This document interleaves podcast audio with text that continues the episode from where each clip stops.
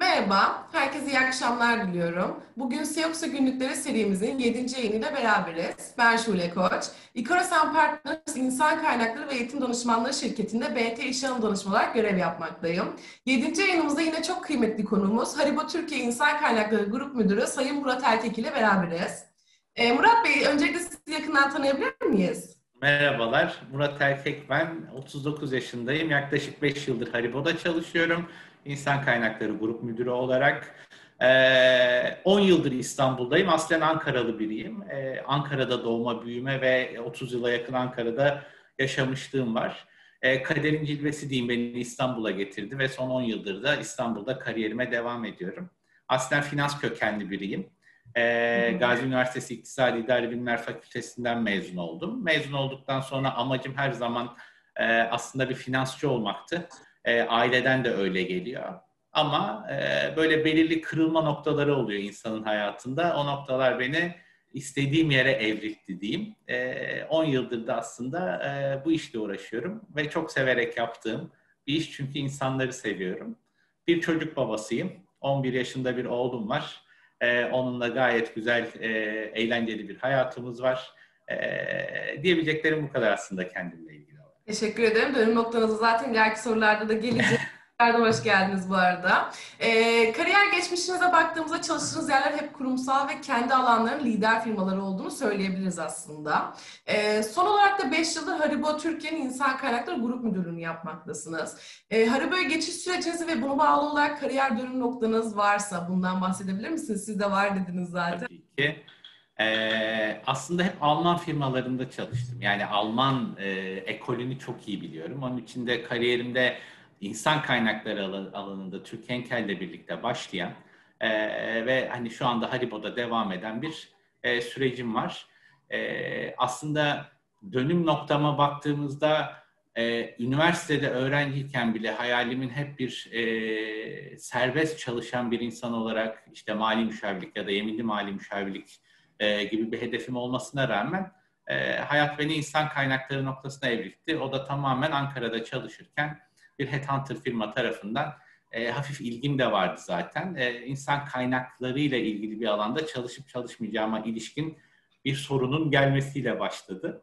e, ve özellikle 2007'li yıllarda, 2007-2006 gibi e, insan kaynakları alanında e, uzman olarak adım attığım ve Henkel'de başladığım ve oradaki yöneticilerimden birçok şey öğrendiğim e, ve sonrasında da aslında kendimi devamlı geliştirerek ve önüme de hep e, Alman menşei firmaların çıktığı bir kariyerim oldu. Açıkçası hı hı. Almanlarla çalışmayı, Alman kültürünü ciddi anlamda çok seviyorum. Belki de bir öğreti oldu bu benim için. Onların bakış açıları, onların çalışma şekilleri ciddi anlamda e, benim hayata bakış açım, benim e, yaşam tarzımla da çok uyumlu olduğu için e, uluslararası firmalarda, Alman menşei firmalarda çalışmalarıma devam ettim. Son 5 yıldır Haribo'dayım. E, Haribo'da çalışmaktan çok mutluyum. Özellikle çünkü zaten e, hayata hep gülümseyen biri olarak e, bakıldığında hani insanları güldüren, insanlara mutluluk veren bir ve mottosunun da bu olduğu bir şirkette çalışmak bana ayrı bir değer katıyor açıkçası. E, bana ayrı bir mutluluk katıyor daha doğrusu. E, beş yıldır buradayım. Birçok noktada birçok gelişim ve birçok ilerleme yaptık. Aslında şunu da söylemem gerekiyor. Yaklaşık son iki yıldır grup müdürü olarak görev alıyorum Haribo'da. Haribo'ya başlangıcım insan kaynakları müdürü olarak olmuştu. Ee, benim üzerimde e, rapor ettiğim yöneticimin Haribo içerisinde e, globalde bir role gitmesiyle e, ben kendisinin yerini aldım ve iki yıldır da ondan aldığım görevi devam ettiriyorum. E, diyeceklerim bu kadar aslında. Teşekkür ederim. Başarınızın, başarılarınızın devamını diliyorum. Çok teşekkür ederim. Çok sağ olun. Ee, bu değişen dünyamızda özellikle son zamanlarda dijitalleşmenin önem arz etmesiyle beraber günümüzde insan kaynakları hangi noktaya evrildi ve gelinen yeri nasıl değerlendirebilirsiniz Murat Bey? Ya aslında bu soruya böyle biraz temelden giriş yapmak istiyorum. Ee, evet. Şöyle bir şey söyleyebilirim. Hani ne noktaya nasıl geldik ve geldiğimiz nokta doğru nokta mı? Aslında ondan bahsetmek lazım genel anlamda baktığımızda teknolojinin hayatımıza her alanda hızlıca girişiyle birlikte geleneksel yöntemler zaten artık yetersiz kalmaya kalmaya başlamıştı. Özellikle gördük ki pandemi döneminde de e, dijitalleşmenin tüm hayatımızı etkilediği gibi insan kaynakları süreçlerinde yoğun bir şekilde etkilediğine hep beraber tanık olduk aslında. E peki neden dijitalleşmeye ihtiyaç vardı? Pandemiyi bir kenara bırakırsak. Veri ve kaynak yönetimi dijital ortamlarda daha ulaşılabilir ve sistematik olarak yer alabiliyor. Büyüyen yapılarda çalışan sayılarının artmasıyla birlikte zaten dijital dönüşümün önem kazandığı bir nokta vardı. Teknolojinin hızının ve gelişim, e, gelişimini arttırdıkça insan kaynakları fonksiyonlarının da sürdürülebilirliği arttırmak adına e, kendi süreçlerini tekrar tasarlaması gerekiyordu. Ancak e, 2020 yılında, 2020 yılı başında yaşadığımız pandemiyle birlikte birçok firma buna, e, birçok fonksiyon buna hazır değilken hızlıca bir noktada evrilme yoluna gitti. E, ama e, bu dönüşümlerin aslında dijitalleşme anlamındaki dönüşmenin hepsinin paralel olarak sürdürülmesi gereken bir dönüşüm olması gerektiği de bir şarttır. Eğer bunu yapamazsak etkin bir dönüşüm sağlayamayız. Ee, şöyle söyleyeyim, ee, geçmiş yıllarda KariyerNet'le PwC'nin yapmış olduğu bir e, dijitalleşme endeksi vardı insan kaynakları alanında. Burada şeyden bahsederler. Hani ne durumdayız? Hani ne kadarı e, nasıl yönetiliyor aslında insan kaynakları süreçleri diye baktığımızda hala insan kaynakları süreçlerimizin e, manuel yöneten yüzde 55'lik bir e, çoğunluk söz konusu. Ve süreçleri kısıtlı sistemler ile destekleyen bir yapı var. Bu da yüzde 34'lük bir oranda. E, burada teknolojik platformlar kullanılıyor ama hiçbirinin birbiriyle entegrasyonu yok. Bu da biraz önce söylediğim gibi hani bu değişimi paralel olarak sürdüremediğimiz noktada etkin bir değişim yaratamadığımız anlamına geliyor. Ama gördüğümüz şey şuydu, herkesin odaklandığı ve en çok e, odağını no, o noktaya kaydırdığı yer aslında pandeminin başlamasıyla birlikte ben süreçlerimi nasıl yürüteceğim? İnsanlar fiziki olarak burada bulunamıyorlar. Ee, bir home office düzeni getirdik. Bu home office düzeninde çalışmalarımıza nasıl devam edeceğiz gibi e, birçok soruyla karşılaşıldı. Hmm. Bu insan kaynaklarının üzerinde e, ağır bir ülke sebep oldu. Özellikle bahsetmiş olduğum bu manuel e, olarak süreçlerini yöneten yapılar, teknik ve teknolojik altyapısı olmayan kurumlar e, bu noktada çok zorlandılar. Ama tek nokta insanların bir araya gelmelerini online platformlar üzerinden sağlamak olmamalı. E, bunun içinde aslında e, ne yapılması gerekiyordu ve ileride de ne yapılması gerekiyor? Yani dijitalleşmenin önemini anlamış olduk burada her firmanın insan kaynaklarını yapması gereken dört ana nokta var. Özellikle hedefleri ve öncelikleri evet. belirlememiz gerekiyor. Çalışanlarımıza self servis platformları sağlamamız gerekiyor. Eğitimleri dijitalleştirmemiz gerekiyor. Performans değerlendirme süreçlerimizi de dijitalleştirmemiz gerekiyor. İşte bu dört ana başlığı e, toplu halde bir arada toparlayabilirsek ve bu dört ana başlıkla ilgili iyileştirmeler yapabilirsek aslında çok daha etkin bir şekilde insan kaynaklarının dijitalleşmesinden bahsedebiliyoruz. Evet. Ama şu dönemde gördüğümüzde e, elimizdeki mevcut kısıtlı teknolojik altyapıyla insan kaynakları olarak insanların e, şirketle olan bağlarının kopmaması, şirketin süreçlerini e, bundan bir yıl önceki gibi olmasa bile e, sürdürülebilir sağlaması adına almış olduğu birçok e, aksiyon oldu. Bunların en başında da zaten e, evden çalışma modelinde bulunan kişilerin e, çalışmalarını e, çok büyük kayıplar yaşamadan e, sürdürebilmelerini sağlamaktı. Ancak bundan sonraki aşamada geleceğe yönelik bakıyoruz ki, görüyoruz ki sadece insanları evden çalışmaya yöneltmek değil, e, içeride bulunan birçok sürecimizi de aslında dijitalleştirerek e, süreçlerimizin daha etkin e, yürütebilmesini sağlamamız gerekiyor. Dediğim gibi bunun en başında da e, size belirtmiş olduğum gibi e, üç ana başlığımız var. Hani çalışanlarımıza bir self servis ortamı sağlamalıyız. Eğitimlerimizin dijitalleştirilmesini sağlamalıyız. Performans değerlendirme süreçlerimizi de dijitalleştirmeliyiz. Bunları üç ana başlık. Aslında alt başlıklara inersek birçok birçok e, konudan bahsedebiliriz. Benim bununla ilgili aslında söyleyebileceğim e, şey bu baktığınızda. Teşekkür ederim. Peki değişen ve gelişen bu dünyada insan kaynaklarını gelecekte neler bekliyor peki Murat Bey? Aa, insan kaynaklarını gelecekte neler bekliyor diye düşünürsek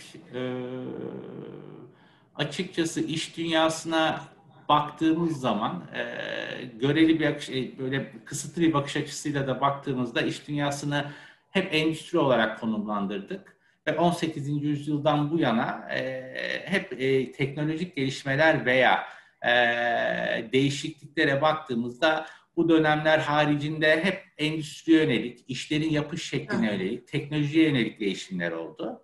Ama e, biz zaten bu değişim hep teknoloji başlığı altında e, tartışıyoruz. Önümüzdeki yıllara baktığımda da aslında teknolojinin gelişmesi, bu Endüstri 3.0, Endüstri 4.0'ın hayata geçmesiyle birlikte e, insan kaynakları alanında en çok iş gücünün dönüşümü gündemde olacak. Çünkü teknoloji istihdama e, ilişkin olan e, bildiğimiz şeyleri yıkmaya başladı.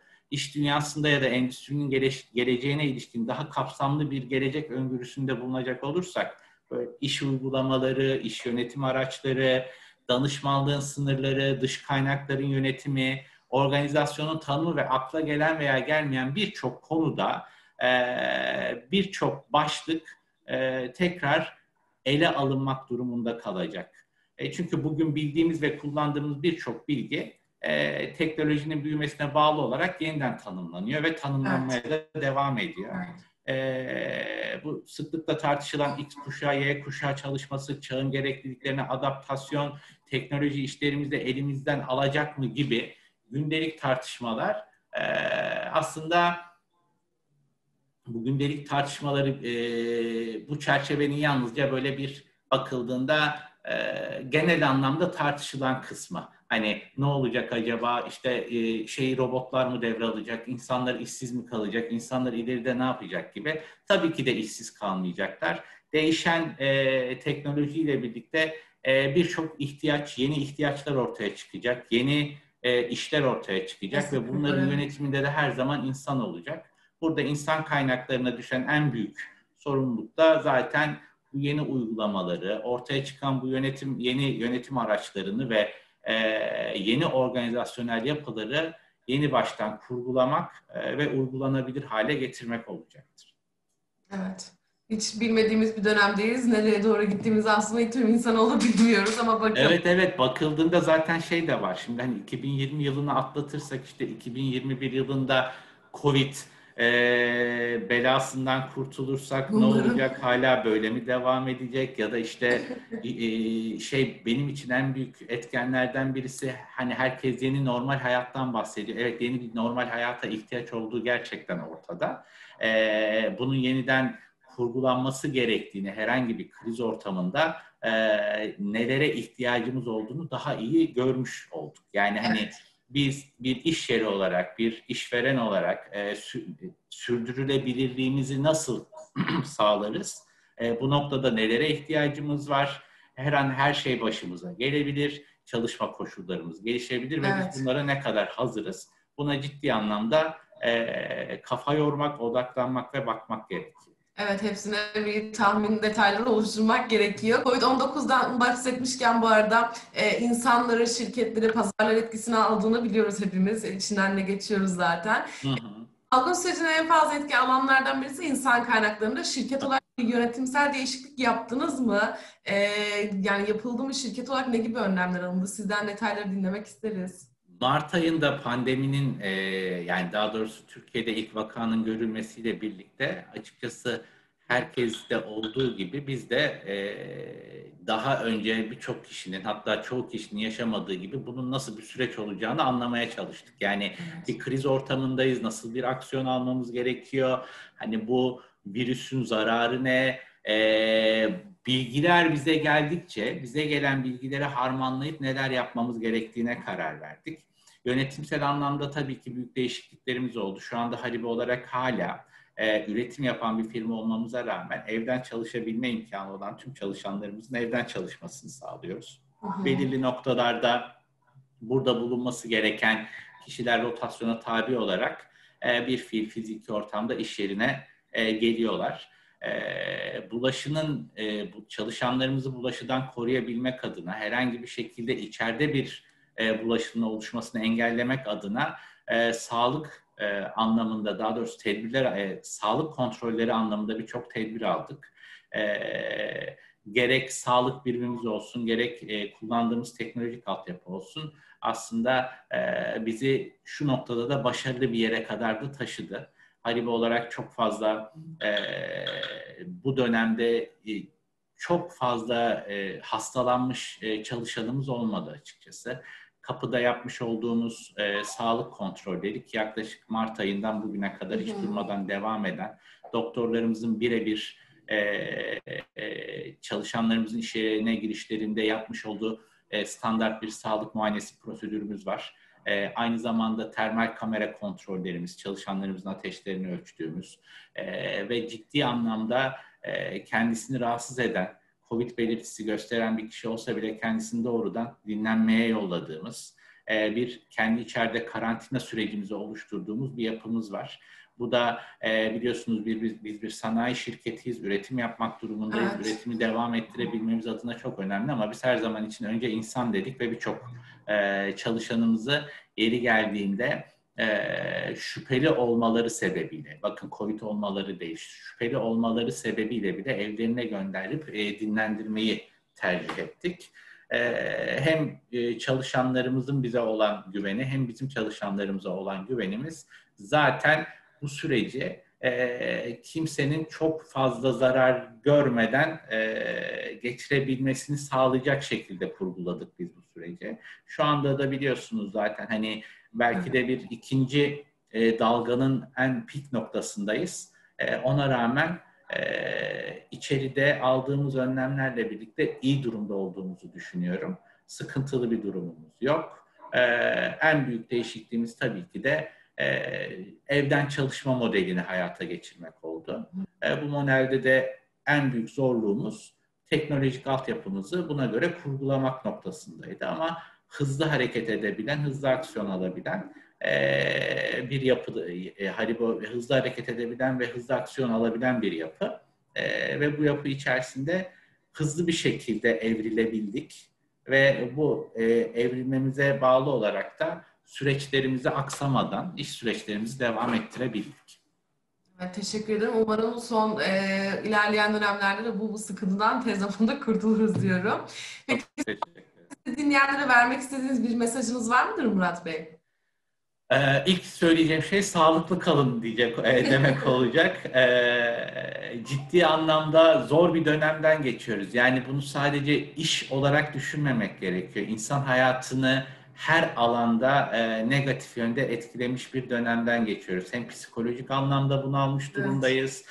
Hem özgürlüğümüzün kısıtlandığını hissediyoruz. Ne anlamda hissediyoruz? İstediğimizi istediğimiz gibi yapamıyoruz aslında.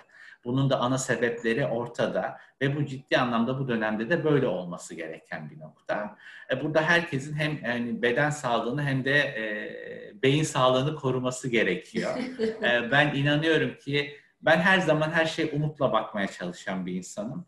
Ee, evet zor dönemlerden geçiyoruz. Geçtiğimiz her dönem bizim için bir öğreti oluyor. Bundan sonraki dönemde bu pandemiyi atlattıktan sonra benzer bir şey yaşadığımızda buna karşı daha hazırlıklı olabileceğimize evet. inanıyorum. Ee, bunu daha kolay, bu tarz bir olayı daha kolay atlatabileceğimize inanıyorum ki inşallah karşılaşmayız. Ee, böyle bir dönemde en en en önemli şey herkesin kendi sağlığı, e, kendisini koruması ve ondan sonra zaten insanın hayatındaki diğer öncelikleri devreye giriyor. Kendimizi sağlıklı hissettikten sonra e, her şeyi en iyi şekilde yapabileceğimize inanıyorum. E, herkese sağlıklı bir ömür diliyorum. Bu dönemi de bir an önce atlatalım istiyorum açıkçası. Teşekkür ederiz. E, yanıtlarınız ve katılımınız için de çok teşekkür ederiz Murat Bey. Ben çok teşekkür ederim. Burada son bulmaktadır. E, TX'e günlüklerimiz farklı konu ve konuklarına devam ediyor olacaktır. Duyurularımız için sosyal medya kanallarımız takipte kalabilirsiniz. Herkese iyi akşamlar diliyorum. Hoşçakalın.